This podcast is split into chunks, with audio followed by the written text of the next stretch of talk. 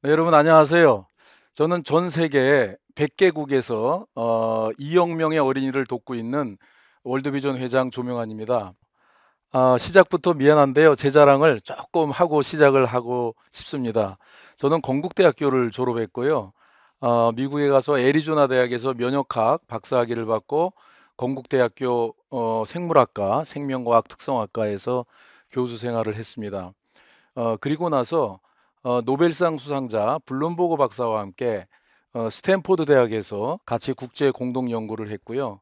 또 하버드 케네디 스쿨에 가서 어, 행정대학원에서 또 석사학위를 받았고 또 MIT 경영대학원에 가서 어, 블록체인을 공부를 했습니다. 또 아시아 태평양 에이즈 학회 회장을 하면서 지난 20년 동안 아시아 지역의 에이즈 퇴치 운동을 했고요. 또 지금 셀트리온의 서정진 회장님과 함께 어, 넥솔 바이오텍이라고 하는 벤처 기업을 만들어서 또 생명공학 사업을 해보기도 했습니다. 그래서 어, 제가 아시아를 대표하는 올해의 인물로 선정되기도 했고요. 또 대한민국 경제를 이끌어가는 500인에 선정되기도 했습니다. 여러분 어때? 저 멋있지 않으세요? 네. 제가 처음 이렇게 구체적으로 자랑을 했는데 사실 제가 지금까지 어, 숨겨왔던 두 가지 비밀이 사실 있어요. 그게 바로 뭐냐면은 제가 공부를 너무 못했던 어, 꼴찌를 하던 학생이었고요. 어, 또 하나는 제가 후원을 받던 후원 아동이었습니다. 저는 불량 학생은 아니었어요. 그러니까 늘 이제 책상에 앉아서 열심히 공부를 하는 학생이었는데 어, 제가 이제 이해력이 떨어져서 성적이 오르지 않는 늘 공부를 해도 그런 학생으로 성장을 합니다. 그래서 결정적으로 제가 대학을 들어가야 되는데요. 제 실력으로 결국 들어갈 수 있는 대학이 없었고요. 어, 근데 마침 우리 아, 버지의 아는, 아시는 지인이 아주 좋은 길을 열어줬어요. 건국대학교에 공과대학에 미생물공학과, 지금 생물공학과가 있는데 거기를 들어가면 합격한다는 거예요. 그래서 어떻게 해요? 그랬더니 가끔 거기가 미달학과가 된대요. 여러분 지금은 여러분이 생명공학 그럼 무슨 말인지 다 알지만은 제가 대학 들어갈 때는요 우리나라에 생명공학이라는 단어가 거의 없을 때예요. 그러니까 아무도 모르니까 안 가는 거죠. 그러니까 비인기 학과였던 거죠. 어떡 합니까? 제가 제 실력으로 갈 수 있는 학과도 없고 어, 정말 서울에서 대학생이 될 수 있는 길이 생겼죠. 그래서 어, 비록 뭐가 뭔지도 모르겠고 또 뭐 제 적성에도 물론 맞지 않았지만은 결국은 이제 거기를 어, 가게 됩니다. 근데 또 안타깝게도 막 열심히 열심히 해서 미국 유학을 갔는데요. 또 거기서 1년 만에 오하이오 주립대학에서 공부를 못해서 제적이 돼요. 예, 그래서 또 거기서 1년 동안 제가 뭐 받아주는 학교도 없고 너무 창피해서 한국 돌아갈 수도 없고 그래서 공원 벤치에서 제가 한 1년간 또 지내는 그런 어려운 시절도 보내게 됩니다. 이제 또 하나 비밀은 어, 여러분 제 보면 어때, 어떻게 생각하세요? 마치 어, 저 사람 어렸을 때 금수저 아니었을까? 혹시 이렇게 생각할 수 있겠는데 어, 저희 아버지 부모님이 다 이북에서 피난 오셨는데 너무나 가난해서 제가 원조를 받았던 그런 후원 아동이 됩니다. 그래서 태어났을 때부터 어, 미국의 후원자가 이제 저에게 매달 15달러씩 어, 이렇게 보내는 제가 어, 후원 아동이 돼요.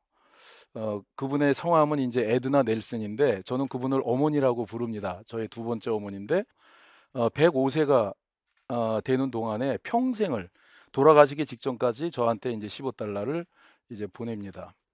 그래서 45년간 사실 제가 후원을 이제 받게 되죠. 근데 제가 이제 미국에 공부하러 이제 갔는데요. 이제 어머니하고 같은 나라에 있게 됐잖아요. 그래서 제가 막 너무 반가운 마음으로 어머니 제가 미국에 유학 왔어요. 어머니 한번 좀 가서 찾아보, 찾아볼게요. 보고 싶어요. 그래서 그걸 제가 세 번이나 요청했는데 어머님은 이상하게 오지 말라 그랬어요. 올 필요는 없다. 그래서 그때는 어, 왜 오지 말라 그럴까? 저는 너무나 놀랐어요. 당연히 그냥 어서 오거나라고 막 반갑게 오라고 하실 것 같았는데 이제 그러지 않았죠. 그래서 지금 와서 생각해 보니까 에드나 어머님은 그냥 오른손이 하는 거를 왼손이 모르게 하고 싶으셨던 것 같아요. 그래서 저는 이제 미국에서 공부를 마치고 결국은 한국으로 돌아왔고요. 근데 저도 이제 막 바쁘게 막 살다 보니까 어 어느새 보니까 에드나 어머님이 99세가 돼 계신 거예요. 벌써 99세야. 지금까지 살아 계신 것만 해도 정말 너무 감사한데 그래서 아, 안 되겠다. 그래서 이제 이번에는 내가 어머님을 꼭 살아 계실 때 만나야 되겠다. 그래서 이제 가기로 결정을 합니다. 그런데 또 이제 가겠다 그러면 또 오지 말라 그럴까 봐 옛날 생각이 나서 이제 이번에는 간다는 얘기를 안 하고 그냥 주소만 하나 달랑 들고 저도 이제 처음 가보는 네브라스카주에 있는 세인트 폴이라고 하는 이제 그곳을 찾아가게 돼요. 그래서 이제 네브라스카 오마하 공항에 내려서 거기서 차를 렌트를 하고 이제 한 운전을 해서 찾아갑니다. 그래서 한 시간 정도 갔는데요. 그 어머님이 살고 있는 동네가 세인트 폴이라고 하는 마을이었는데 그 세인트 폴 25마일 이제 그건 25마일 남았다는 얘기거든요. 그 이제 이정표가 앞에 딱 있는 거예요. 그래서 저는 그 동네 이름을 보는 순간 더 이상 운전을 할 수가 없었어요. 왜 그러냐면 막 너무나 이 가슴에 막 감격이 감동과 막 이게 쏟아져 와가지고 제가 도저히 운전을 제대로 할 수 없는 왜 그러냐면은 저는 그 세인트 폴이라고 하는 걸 늘 편지를 받으면서 편지 봉투에서 봤던 그 주소를 지금 제 눈앞에서 보는 거예요. 세인트 폴 25마일. 그래서 이제 다시 이제 마음을 추스리고 다시 이제 운전하고 갑니다. 그래서 이 조그만 마을에 들어가는, 입구에 조그만 가게가 있었어요. 그래서 또 그 사이에 어머님 혹시나 돌아가셨나 혹시 어, 너무 연세가 많으시니까 그래서 이제 가게에서 물 한 잔 사면서 물어봤어요. 이 이름하고 주소를 보여주면서 내가 이분을 만나러 와- 만나러 왔는데 이분이 지금 여기 살고 계시냐. 그러니까 이렇게 보더니 어 살고 있대요. 어 그래서 너무 좋아가지고 이제 차를 몰고 글로 찾아갑니다. 그래서 에드나 어머니가 살고 있는 집이 하얀 2층 집이었는데요. 그 앞에 차를 딱 세웠는데 이제 우리 어머니가 저 안에 계시구나 생각하니까요. 막 그 감동이 또 올라오기 시작하는데 거기서는 거의 한 시간 이상을 차 안에서 그냥 펑펑 울고 있었던 거예요. 그러다가 이제 정리를 하고 이제 문을 두들기니까 어떤 할머니가 나오시는데 보니까 그 세 살 아래 릴리안 그 동생분이 나오시더라고요. 그러니까 저한테는 이제 이모뻘이 되는 거죠. 그러니까 그분이 저를 보고 깜짝 놀라서 너 여기 웬일이냐고 그래서 저 어머니 보러 왔어요. 그래서 놀래가지고 이제 저를 소파로 1층에 안내를 하고 이제 의- 소파에 앉혀놓고 어, 에드나 어머님은 2층에 계시대요. 그래서 저는 이제 제가 왔다는 소식을 듣고 금방 뛰쳐 나와야 되잖아요. 어 그런데 30분을 기다려도 1시간을 기다려도 1시간 반을 기다려도 나오시질 않는 거예요. 그러니까 저는 도저히 이해가 안 가는 거예요. 어떻게 이럴 수가 있나? 어? 아니 미국 문화에 온다는 얘기를 안 하고 이렇게 불쑥 내가 찾아와서 불쾌하신 걸까?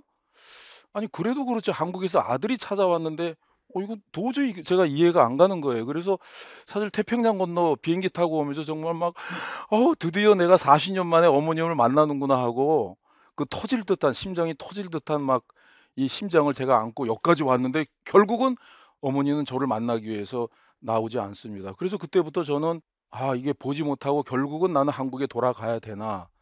그런 어떤 실망감, 좌절감, 너무 슬픈 마음으로 이제 앉아 있었어요. 근데 이제 2 시간이 흘렀어요. 그런데 어머님이 2 층에 딱 서 계신 거예요 나와서. 그래서 이렇게 놀래 가지고 쳐다보니까 금방 어머님이 왜 2 시간 만에 나타나셨는지 알 수가 있었어요. 99 세다 보니까 이 움직임이 굉장히 힘드셨을 거 아니에요. 이 힘드신 분이 혼자서 뭐 하고 계셨냐면은 목욕을 하고 계시고 머리를 이쁘게 다듬고 화장을 이쁘게 하고 그리고 99세 할머니가 빨간 루즈를 바르고 이쁜 귀걸이, 목걸이, 빨간 옷을 입고 하얀 바지에다가 힐을 신었 빨간 힐을 신었는데 그것도 구, 구, 뒤에 구, 굽이 이렇게 높은 거. 그걸 신고 99세 할머니가 위에 딱 서 계신 거예요. 그래서 저는 정말 하늘에서 무슨 천사가 내려온 것 같은 제가 지금까지 살아오면서 본 여성 중에서 제일 아름다운 그런 여성의 모습을 보는 어, 순간이었습니다.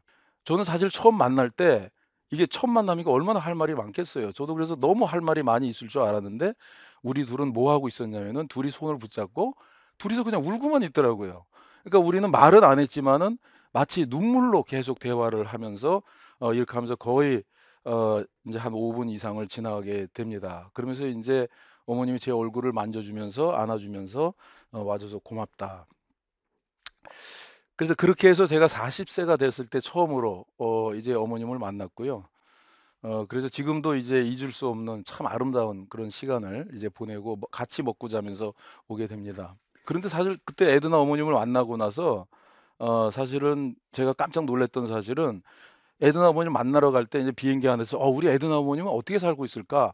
물론 갑부는 아니더라도 미국 시민이고 또 저한테 매달 40년 넘게 돈을 보내줬으니까 부자로 살고 있을 것이다, 잘 살고 있을 것이다 했는데 막상 가보니까요. 너무나 가난하게 살고 계신 거예요. 그러니까 마지막 직업이 편의점에서 청소를 하셨고요. 가보니까 저보다 더 가난하게 사는 거예요. 저는 그래서 아, 후원은 부자들이 하는 건지 알았어요. 돈이 많고 여유가 있는 사람들이 하는 줄 알았는데 너무나 가난한 소시민이 저한테 제가 대학 교수를 하고 있는데 죽을 돌아가실 때까지 45년 동안 저한테 후원을 하고 있었던 거예요. 그래서 그때 만나면서 아, 후원은 꼭 부자래야 하는 게 아니구나. 이제 그런 거를 깨달았고요. 저는 사실 대학 교수를 하면서 그동안 전 세계를 비행기 타고 많이 다녀봤는데 우리 에드나 어머님은요. 100년 동안 비행기를 한 번도 안 타봤어요. 한 번도 안 타보고 저는 거기서 여권이 없는 미국 사람을 처음 봤어요. 그러니까 어떻게 보면 그때 에드나 어머님은 저보다 더 가난한 사람이었어요. 저는 대한민국의 대학 교수가 됐고 그분은 그냥 나이가 많으시고 연금을 받고 겨우 살고 계시는 이제 그러한 이제 어, 분이었는데 어, 사실은 그때 그분이 왜 저한테 이렇게 사랑의 행동을 어, 계속 하시는가 잘 저는 이해를 못하고 이제 어, 살아왔죠. 그런데 사실은 제가 지금 이제 지나고 나서 보니까 저는 어렸을 때요. 어, 왜, 아, 왜, 왜 우리 집은 이렇게 가난하지? 왜 우리 집은 이렇게 저기 맛있는 것도 못 먹고 지내야 되지? 왜 내가 테레비 보고 싶으면은 테레비 있는 집 친구 잘 꼬셔가지고 그 집에 가서 테레비를 봐야 되지? 어, 왜 나는 왜 이런 집안에 태어났을까? 사실 좀 그런 불만이 좀 있었어요. 그런데 지금 와서 생각해 보니까 어, 저한테 그때 엄청난 제가 축복을 받고 있었다는 걸 아, 이제 발견을 하게 돼. 왜 그러냐면요. 그 당시 한국의 어린아이들이 아마 부잣집 아이들도 그런 경험이 없었을 텐데 저는 어렸을 때부터 영어 편지를 받았어요. 그러니까 저는 어렸을 때부터 어 저는 우리나라만 전 세계에 우리나라만 있는 줄 알았더니 그때 어 미국이라는 나라가 있구나. 아 미국 사람들이 이런 글자를 쓰는구나. 저는 그렇게 생각하고 성장을 한 거예요. 그러니까 저는 그때 당시에 어린아이들은 맨날 동네에서 그냥 뭐 뛰어 놀기만 바빴을 텐데 저는 그거를 넘어서 다른 나라를 생각하기 시작했고 아 미국이란 나라가 있구나. 어 이 사람들이 이런 언어를 쓰는구나.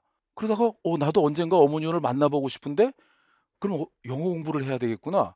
이런 저는 생각을 하면서 성장을 한 거예요. 그래서 사실 저의 그 배경을 보면은 굉장히 저는 그 글로벌한 활동을 많이 했는데 바로 에드나 어머님의 그런 영향이 저한테 어, 큰 영향을 이제 줬다고 저는 어, 생각을 합니다. 근데 사실은 제가 지금까지도 오랫동안 45년 동안 궁금증이 궁금증이 뭐였냐면 왜 에드나 어머님은 어렵게 사는데도 대학 교수한테 돈을 보냈을까? 그게 사실은 궁금했어요. 그런데 사실 올 1월 달에 제가 그 해답을 찾았어요. 제가 올해 1월 달에 월드비전 회장이 됐거든요. 회장이 되고 나니까 이제 그 이유를 알겠어요. 에드나 어머님은 비록 본인은 가난했지만은 저에게 15달러를 보낸 이유는 다른 이유가 아니었고 저한테 너는 후원 아동이라고 하는 거를 잊지 않게 하기 위했던 것 같아요. 그렇잖아요. 너 후원 아동이야. 제가 어렸을 때 후원을 받고 그냥 끝났다고 하면은 전 살면서 잊어먹었을 거예요. 그런데 제가 45살이 될 때까지 계속 매달 15달러를 받은 거예요. 그러니까 저는 평생 살면서 내가 후원 아동이었다는 거를 하루도 잊은 적이 없어요. 매달 돈이 오고 편지가 날라오니까. 그래서 사실은 이 에드나 어머님의 그 15달러가 네가 후원 아동이었다는 것을 그 잊지 않게 해 주었고요.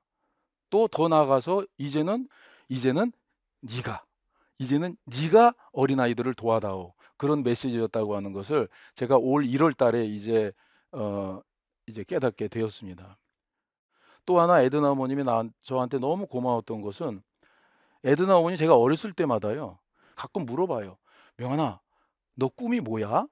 그러면 저는 이제 어머니, 저 소방관이 될 거예요. 그러면요. 어머니는 또 답장이 오는데 너 세계 최고의 소방관이 될 거예요. 그래요. 그러니까 저는 이제 물어보니까 답변을 했고 또 물어보니까 답변을 하다가 결국은 후원이 이 어머님의 후원 덕분에 저는 꿈을 생각하게 된 거예요. 그때는 좀 꿈이 없었죠. 어, 매일매일 그냥 맛있는 거 좀 맘 놓고 먹어봤으면 좋겠다. 그런 생각을 가지고 성장을 하고 있었는데 이 후원자 덕분에 저는 꿈을 꾸게 됐고 또 꿈을 꾸고 꿈을 꾸고 그래서 결국은 제가 이제 교수가 되고 월드비전 이제 회장이 됩니다. 그 칼릴 지브란의 시집 예언자에 보면은 이렇게 얘기를 하고 있어요. 어른은 활, 아이들은 화살. 이 아이들이 살아있는 화살에 대해서 힘차게 미래를 향해 뻗어나갈 수 있도록 어른들한테 부탁을 하고 있습니다. 화살은 절대 혼자 날아갈 수가 없습니다. 그 화살을 힘차게 쏘아 올려줄 이제 활이 필요하죠. 에든 어머님 저의 활이었어요. 여러분이 이 아이들의 어려운 아이들의 활이 되어주지 않으시겠어요? 지금 이 시간도요.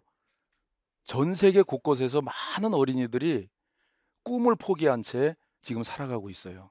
여러분이 그들에게 조금만 도와주면은 바로 그들이 그 아이들이 저처럼 될 수 있는데 말이에요. 여러분, 여러분이 저는 그 아이들의 또 다른 에드나 어머님이 되어 주셔서 저와 같은 기적을 만들어 주시기를 간절히 소망합니다. 여러분 감사합니다. 네. 네.